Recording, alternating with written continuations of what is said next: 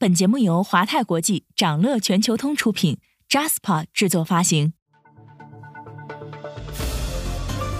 掌乐早知道，从华尔街到中环，每个交易日开盘前，我们用十分钟为你播报最新鲜、硬核的财经快讯。今天是二零二二年十一月十号，星期四，各位投资者早上好。曾经做空瑞幸咖啡的雪狐资本突然高调发布看多瑞幸的报告。背后的原因是什么？瑞幸咖啡是否已经走出了至暗时刻？稍后焦点话题将带你关注。不过，首先还是让我们快速浏览一下今天最值得你关注的全球市场动向。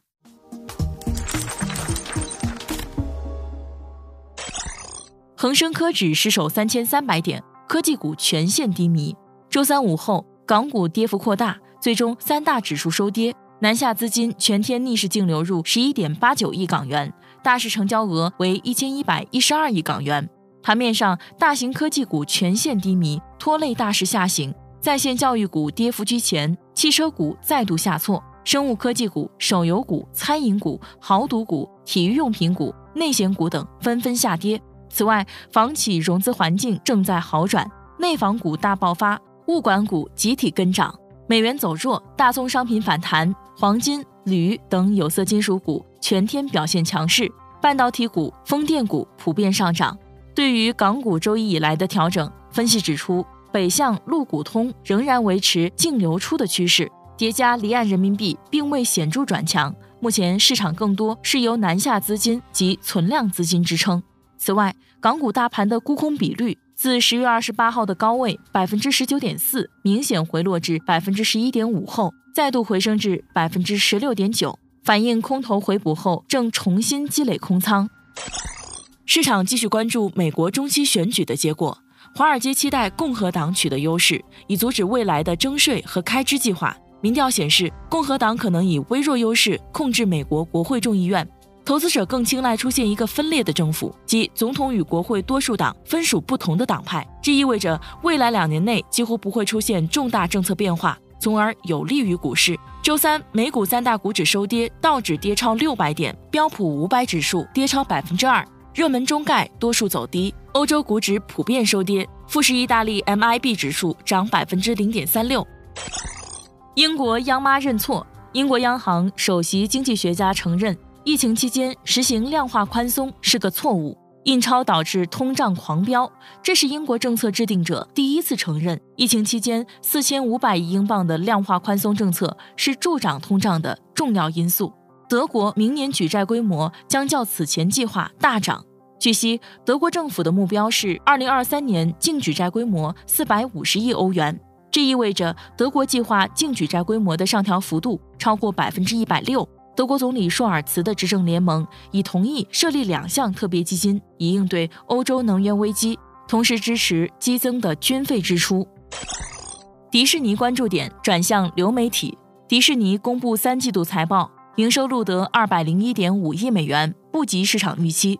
分业务来看，主题乐园、体验和产品部门营收增长百分之三十四，娱乐和媒体部门营收同比下降百分之三。期内，流媒体业务迪士尼家新增订阅用户一千二百一十万，使得用户总数增至一点六亿，高于市场预期。公司预计该业务将在二零二四财年扭亏为盈，有望推动公司整体营收增长。当地时间周三，迪士尼收跌百分之十三点二二，创二零零一年以来最大单日跌幅。Meta 史上首次大裁员，震撼硅谷。Meta 大裁员方案正式公布。总人数超过一点一万人，约占公司总员工数的百分之十三。这是该社交媒体巨头历史上的第一轮大规模裁员。公司还将把冻结招聘的期限延长到第一季度。想了解更多新鲜资讯，与牛人探讨投资干货，欢迎进入掌乐全球通 App。掌乐全球通是华泰国际旗下自主研发的一站式财富管理平台。为全球华人投资者提供港、美、A 股及新加坡市场的股票交易、公募基金、ETF、保险、智能投顾等多元化金融产品及服务。点击节目 show notes 中的链接，现在就一键直达掌乐全球通。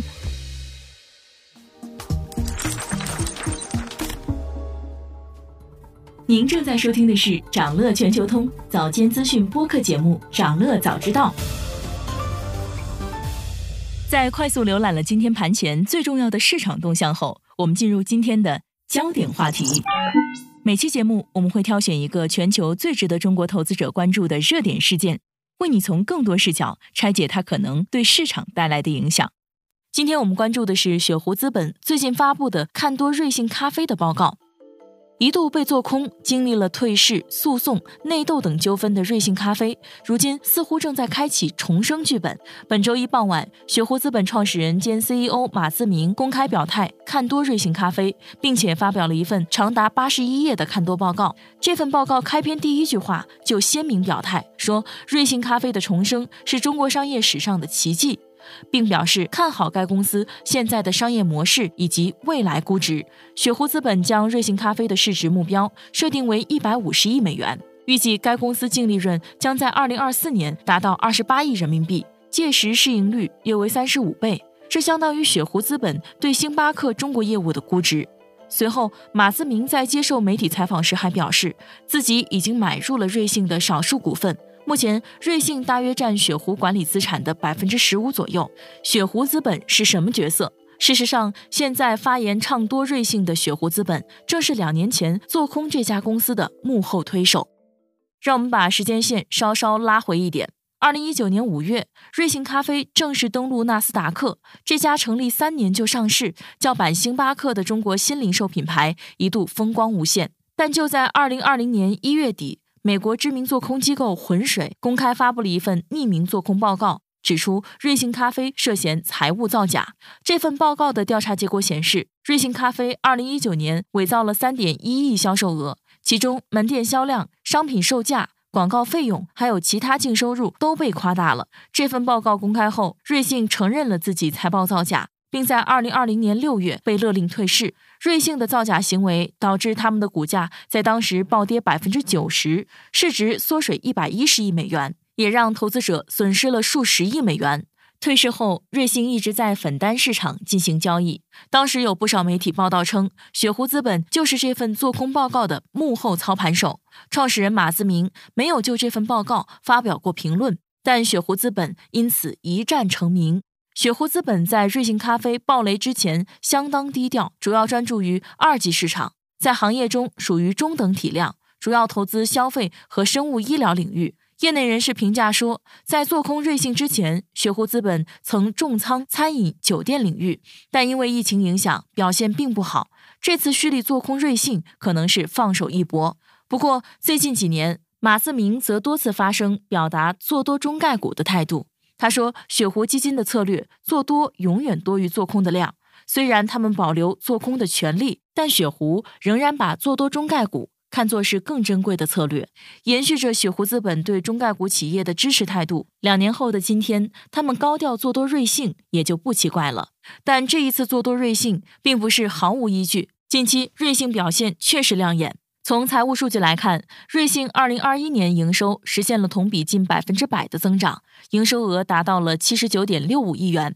二零二二年上半年，瑞幸咖啡营收同比增长约百分之八十，实现了五十七亿元营收。与此同时，星巴克在中国的销售额明显放缓，在二季度下降了百分之四十四。而瑞幸二季度财报显示，自家门店数量。达到七千一百九十五家，首次超过了星巴克。今年以来，瑞幸的股价也上涨了超过百分之八十，在十月份重新回到了当年 IPO 的价格十七美元。马自明发布的看多报告中，进一步详细罗列了瑞幸咖啡的优势，主要分为三点。第一点是天时，意思是，在疫情影响下，以星巴克为代表，试图打造第三空间的咖啡店。均受到了影响，但瑞幸即买即走、点单自提的销售模式并没有受到疫情打击，反而赢得了更多市场份额。第二点是地利，指的是瑞幸基于对中国本土市场的理解，推出了一系列符合中国人口味的饮料化咖啡产品，市场反馈较好，比如黑糖波比拿铁、厚乳拿铁等等。而爆款生椰拿铁更是在去年一经推出便售罄。这类饮料化咖啡产品帮助瑞幸在更多市场迅速下沉，让他们有能力在普通地级市和县开出有盈利能力的门店。这和只在大城市受欢迎的星巴克相比，是非常突出的先发优势。最后一点是人和，指的是过去两年多以来，瑞幸咖啡内部的管理层变化，新的管理团队给瑞幸带来了新的活力。瑞幸现在由总部位于北京的私募股权投资公司大钲资本控股，他们也是瑞幸的早期投资者。大钲资本撤换了瑞幸的大部分高层管理人员，并解雇了前董事长、首席执行官和其他早期实施造假的员工，进行了彻底的重组。目前，大钲资本持有瑞幸咖啡百分之三十三点九股权，百分之五十七的投票权。马思明说，这份看多报告从今年年初开始编制，涉及对十万多名瑞幸顾客的消费者调查。他还对媒体表示，瑞幸超过星巴克。只是时间问题。他非常看好瑞幸在美国重新上市的可能性。据多家媒体此前报道，瑞幸确实正在酝酿着在中国香港甚至纳斯达克重新上市，但瑞幸否认了计划在香港上市的传闻，表示自己仍然主要关注美国资本市场。今天还有这些即将发生的日程值得你关注。美国将公布十月 CPI 以及上周出勤失业金人数。财报方面，蔚来汽车、巴西石油、安塞勒米塔尔将公布三季报。想了解更多新鲜资讯，与牛人探讨投资干货，现在就点击节目 show notes 中的链接，进入掌乐全球通 app。